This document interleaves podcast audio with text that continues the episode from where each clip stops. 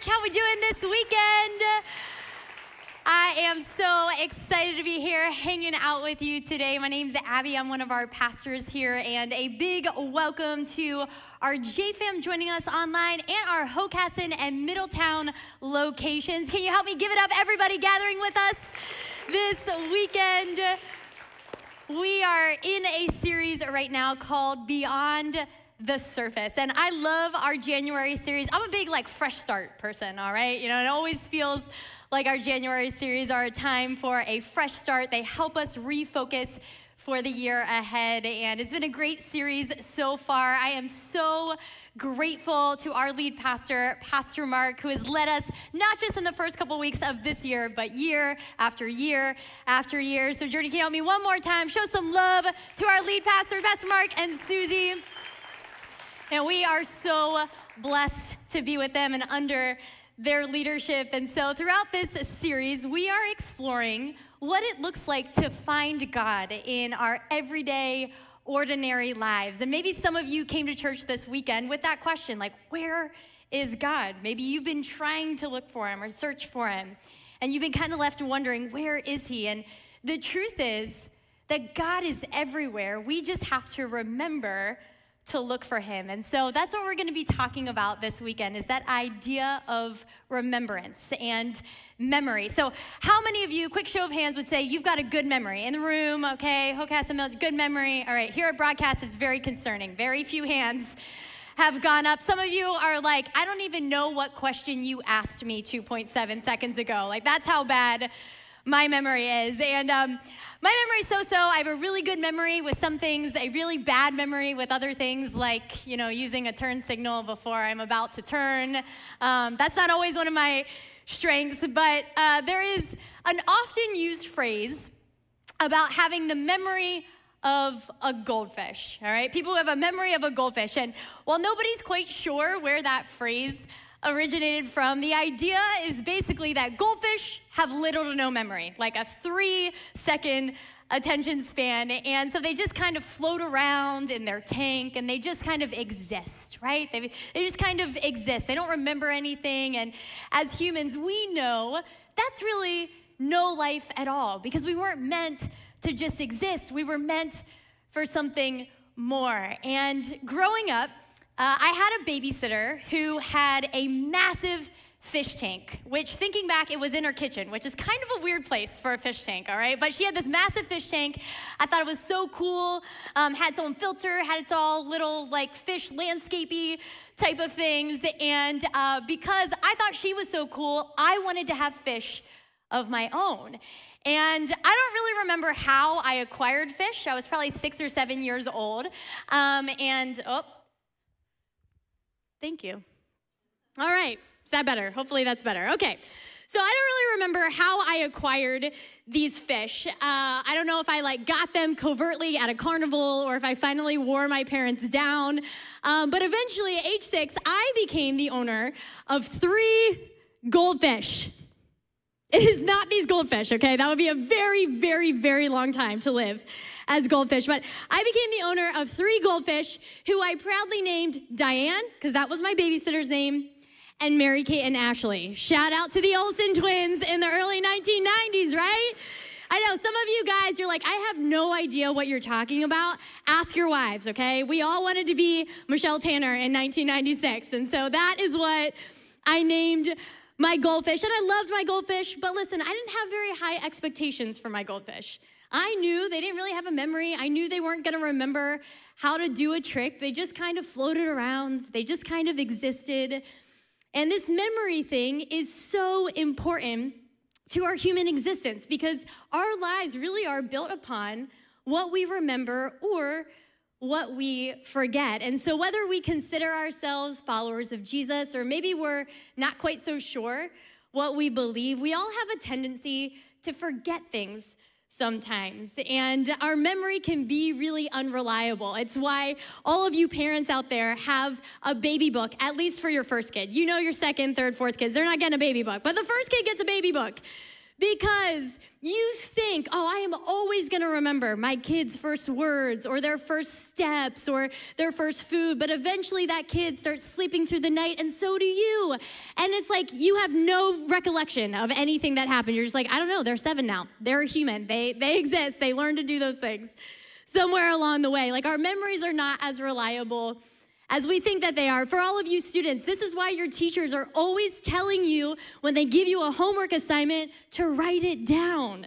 And you say, No, I don't need to write it down. I'm going to remember. But then you have three more classes and you have a part time job, and then you watch 12 more TikTok videos, and you can't even remember your name, much less what they told you to do for homework because our memories can be so unreliable. We have to find some ways to remember. And the story that we're going to talk about today is about remembrance. And I'm going to be right up front with you. I mean, Jesus says some things that seem pretty weird to some of his closest friends uh, at the time It may seem weird to some of us, especially for those of us that maybe are searching for God. We're not quite sure what we believe yet, but that's all right because sometimes I think weird helps us remember. And during this time, the Jewish people, so Jesus' people, had many different holidays or festivals, times on their collective calendars when they would stop and pause to worship and remember something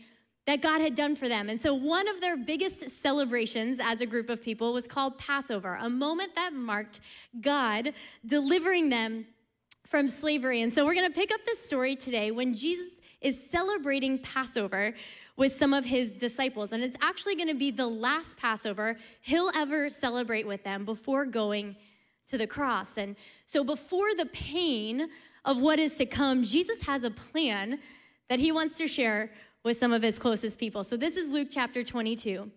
When the time came, Jesus and the apostles sat down together at the table. Jesus said, I've been very eager to eat this Passover meal with you before my suffering begins. For I tell you now that I won't eat this meal again until its meaning is fulfilled in the kingdom of God. And so, the kingdom of God being God's rule and his reign on earth. And I want you to think about if you've ever had an experience with family or maybe with some friends, and you just think, I wish this could last forever. Maybe it's a great meal.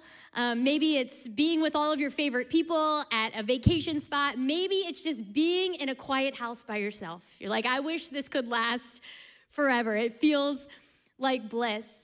And I imagine that this is one of those I wish this could last forever moments for the disciples because they're all together. They're about to enjoy a great meal. They're with Jesus, their trusted teacher and friend who they love and trust and have followed around for the past three years. They've witnessed him doing miracles in their lives and the lives of other people. And so, this is an important moment, not just for the disciples, but also for Jesus because he's getting ready to tell them that he's not going to be with them much longer. He's about to go to the cross. He's about to suffer horrifically. He knows the pain that he's about to face. And so I think this is an emotional moment for Jesus with some of his closest friends. He's got a big message that he wants them to hear. And I think Jesus knows that people will forget a message, but they're gonna remember a moment that's why he does this in community. He puts them all together so that when he shares this important truth and they have some trouble remembering it later on, they can look at each other and they can say, Did he really mean that? Did that really happen? They have each other to go back to because, listen, when it comes to our faith, we can often forget. And Jesus knew we were prone to forgetting, so he gave us some ways to remember. And this forgetting thing happens to all of us. You know, most of you have forgotten the beginning of this message. You don't know the names of my fish, which shame on you, okay? But you don't remember. You have things that you think, I'm gonna remember this forever, but we don't. Our memory is not as reliable as we'd hoped that it was. And so Jesus brings his people together so that they can remember this message he's about to give to them, which is foundational not just for their faith, but for our faith as well. And so when I think about this moment, I think the disciples are probably starting to get a little bit confused, right? They're like, Jesus, what are you, you talking about? You're going away. This is your last time with us. And, as Jesus continues, I think they go uh, from being a little bit confused to just downright weirded out, all right? So this is what happens next. Then he, Jesus, took a cup of wine and gave thanks to God for it. Then he said, Take this and share it among yourselves, for I will not drink wine again until the kingdom of God has come.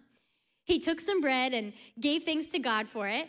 Then he broke it in pieces and gave it to the disciples, saying, This is my body, which is given for you. Do this in remembrance of me. He was giving them a way to remember. And I think that this right here is where this goes from a I wish this could last forever moment to an I wish this were over right now kind of moment, all right? Because while it was very common that everything at this Passover meal had symbolic meaning, it was not common that somebody would say, Eat my body, okay? That was not common. That was not like the standard.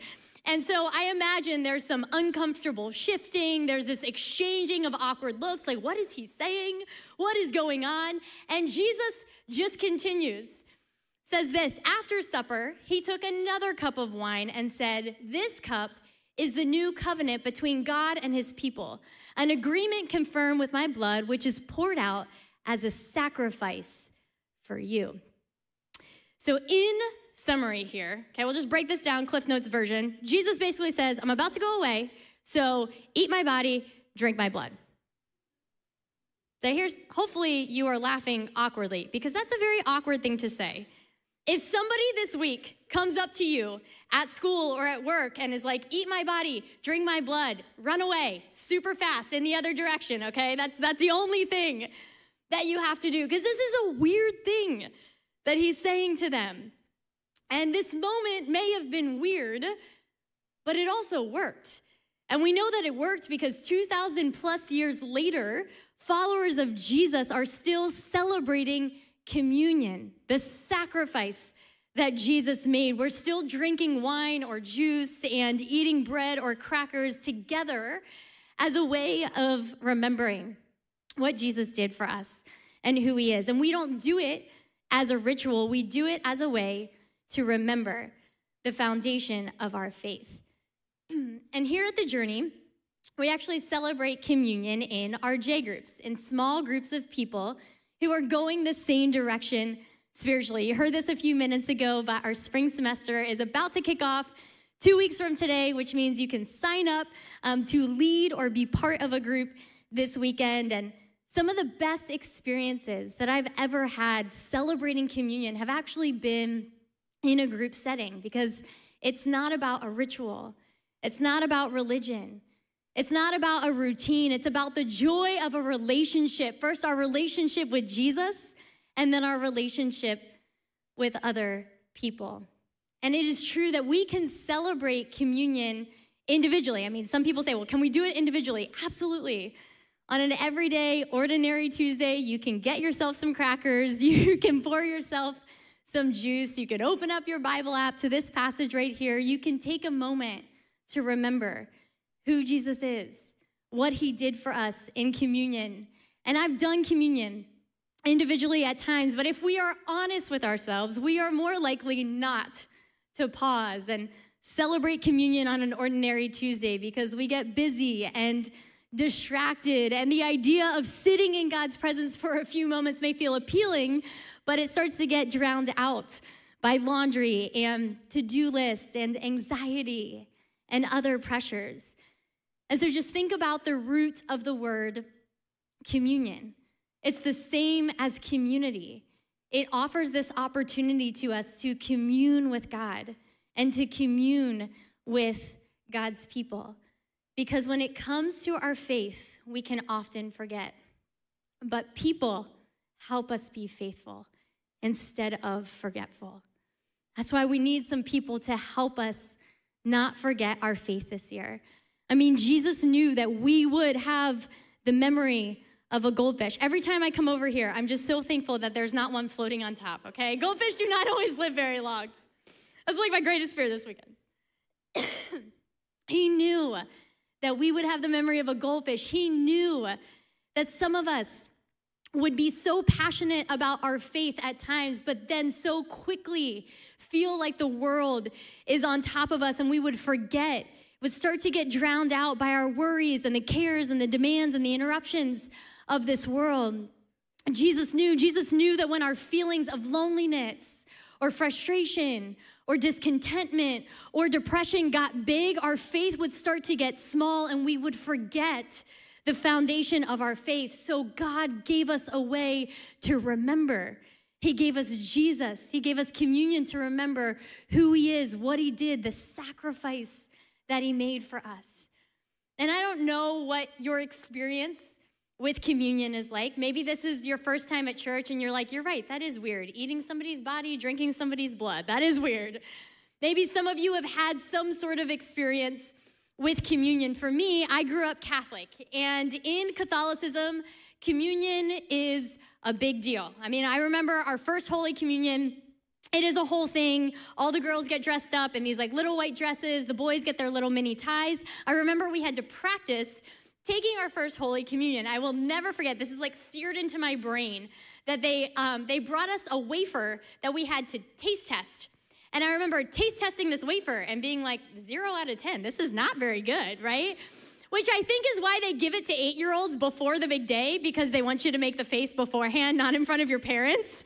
Um, and I remember, you know, like going up, walking up the aisle, and we had to practice like holding up our hands. And I was eight. And from the time I was eight to probably the time I was 18, when I was at home and going to Catholic church on a weekly basis, I probably did communion hundreds of times. But then I realized I don't know if I had ever actually celebrated communion. I did communion, but I'm not sure I really celebrated communion. I went through the motions, I knew the right answers, I could tell you what communion was but I never really felt connected to God. And maybe that's where some of you find yourselves in this moment. Maybe you grew up going to a church, but you never really felt like you were a part of it. Maybe you knew about God, but you never experienced Him. Or maybe for you, you were told that you'd done too much, you'd sinned too much, you'd gone too far for God to ever love you. Maybe you know a whole lot about religion and looking good on the outside, but you know very little about a real relationship with God. And if that's where you find yourselves, I want to say that maybe that's why you're here today to be reminded. To be reminded that God gave his all for you through his son Jesus, and he has more for you. Your life is not just like floating around, existing. God has more for you. And the foundation of our Christian faith is not just about doing the right things so that God will love us. The foundation of our Christian faith is not just about being good enough to get to God. In fact, we will never be good enough to get to God. That's why God decided He was gonna send Jesus. That was His way of getting to us. He knew He loved us this much that He sent us Jesus. But sometimes, in the struggles of our everyday, it can be hard to remember that. We can forget our faith. But listen, when we start to forget our faith, God gave us a way to remember. He gave us people who can help us be faithful instead of forgetful. He gave us ways to remember who He is and what He did. And now maybe some of you are thinking, okay, have you met people? They are not that great. They're not that great. I'm with you on the Jesus thing. He's great, but people, not always that great. And uh, you are not totally wrong, okay? Because right after Jesus told his disciples what was about to happen to him on the cross and gave them communion as a way of remembering his sacrifice for them, these same disciples started having uh, what I like to call another discussion right in front of Jesus. So this is what they say, verse 24. Then they, the disciples, began to argue among themselves about who would be the greatest among them. Guys, Jesus is standing at the head of the table, and they have the audacity to say, you know what I'm gonna do? I'm gonna argue who's better. I'm better than you. I'm better than you. I'm better than you. I mean, can you imagine the boldness of these disciples in this moment. Jesus had just told them, Hey, I'm about to give you an incredible gift. I'm gonna go to the cross. My body will be broken for you, my blood poured out for you. I will take on your sin and your shame so that through your faith in me, you can come into a right relationship with God. And moments later, they have forgotten. Clearly, they've got the memory of a goldfish. They've forgotten. And so Jesus sets them straight. He says this In this world, the kings and great men lord it over their people, yet they are called friends of the people. But among you, it'll be different. Those who are the greatest among you should take the lowest rank, and the leader should be like a servant. Who's more important, the one who sits at the table or the one who serves? The one who sits at the table, of course, but not here. For I am among you as one who serves. Jesus is reminding them of what and who is most important. Think about it. Jesus' closest friends forgot their faith when they were staring Jesus in the face. So if we fooled ourselves into thinking our faith is always going to be strong, we'll never forget. They forgot and they were standing right in front of him. We can forget that so easily. And so he had to stop and remind them hey, stop looking at the ways of this world because out there, the people with power are the ones considered great the kings, the leaders, the wealthy. But here, power looks different. That's what he's telling them. Power looks like sacrifice, power looks like serving, and serving is what Jesus did on the cross. He did it for them, and he did it for me, and he did it for you. So, the question this weekend is Have you stopped to remember Jesus' ultimate act of serving lately? Have you stopped to commune with God? And I am not just talking about celebrating communion in terms of eating some bread and drinking some juice. No, those are just symbols of his sacrifice. That's what you see on the surface. You know, we talked about this earlier, but that can seem like it's so weird when he says, Hey, eat my body, drink my blood. But we start to realize that what was once weird is now powerful because below the surface is the simple truth that Jesus gave his life so that we could be made right with God. No more sin, no more shame, so that we could walk in peace and freedom and joy and the life that we've always wanted to live. And Jesus' act of serving cost him his life so that we could have a rich and satisfying life in him. That's what communion is all about. And what would it look like this year if we made it a priority to pause and remember? To remember God's goodness, to not just forget our faith in the midst of our everyday, ordinary struggles, but instead see our struggles through the lens of our faith.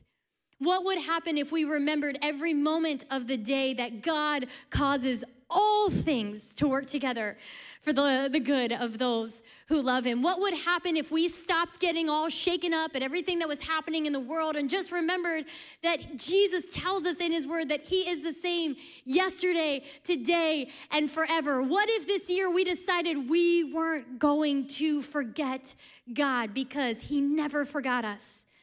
No matter who we are, no matter what we've done, no matter what we've been through, God never forgot us. God never forgot you. That's why you're here this weekend, because God has been searching for you.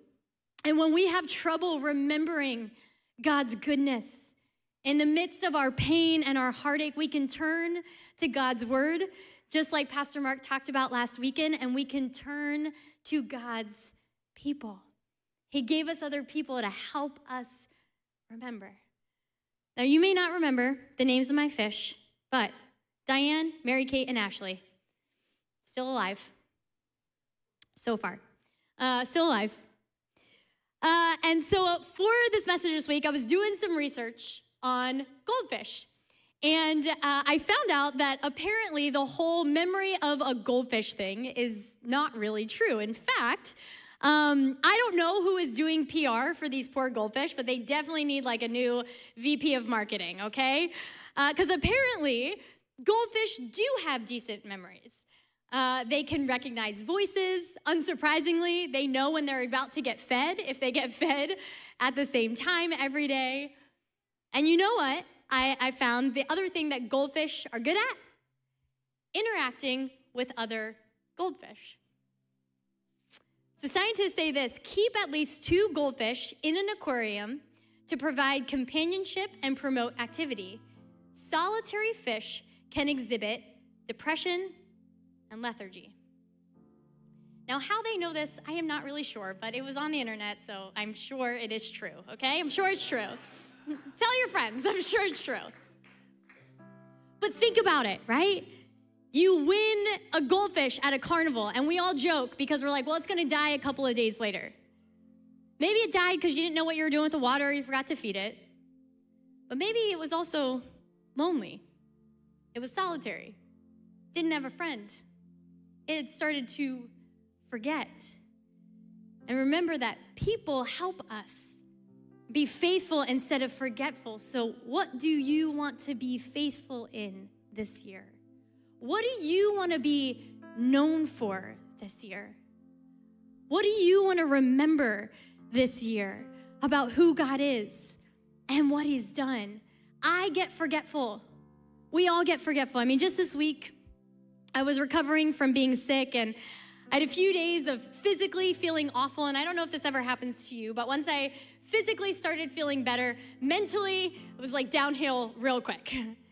And uh, I was just frustrated. I was frustrated that I was missing so much work. I was frustrated that I couldn't do much of anything. And then I just started having general frustration about the state of Delaware and snow and schedules getting changed and the fact that my puppy will not go outside in the snow and instead poops in the house. And it was like a real spiral situation.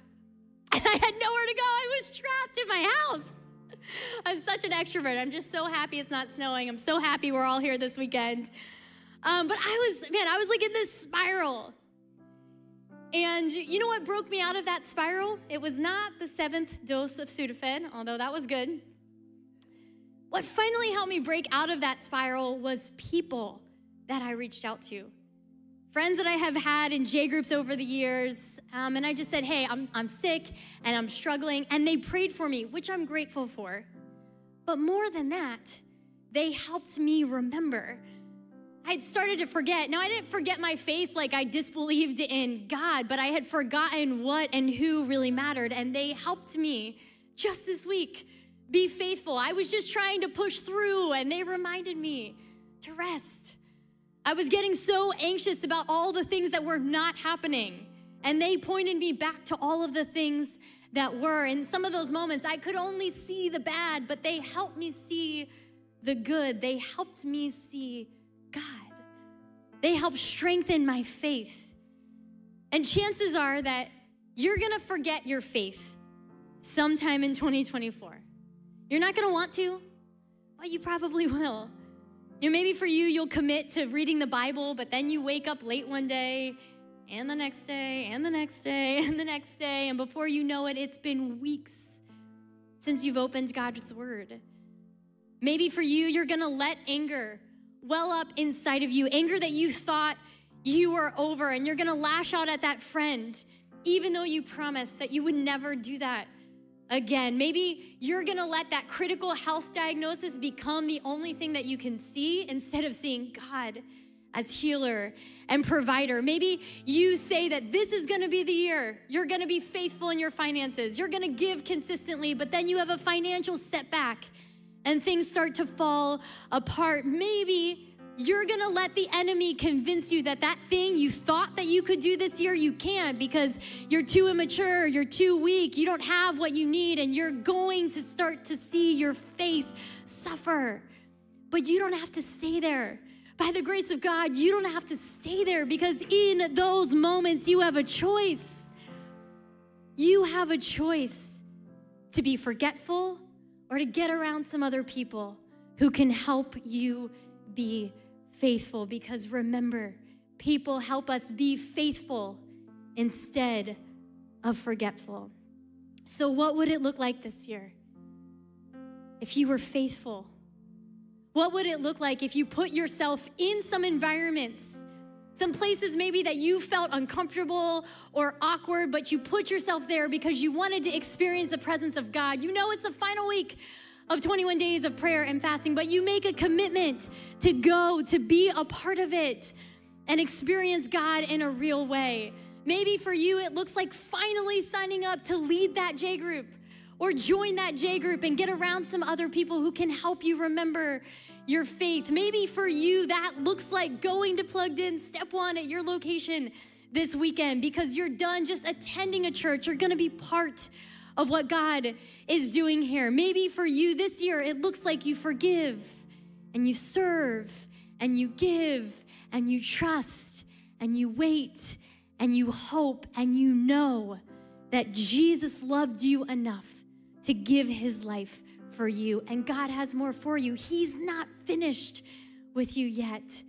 And if you needed that reminder this weekend that this can be the year, no matter what you've done up to this point, this can be the year that you're faithful to God. Would you just raise your hands? I want to pray that over you. I want to pray you help God helps you find some people to be faithful. So God, we come into your presence right now.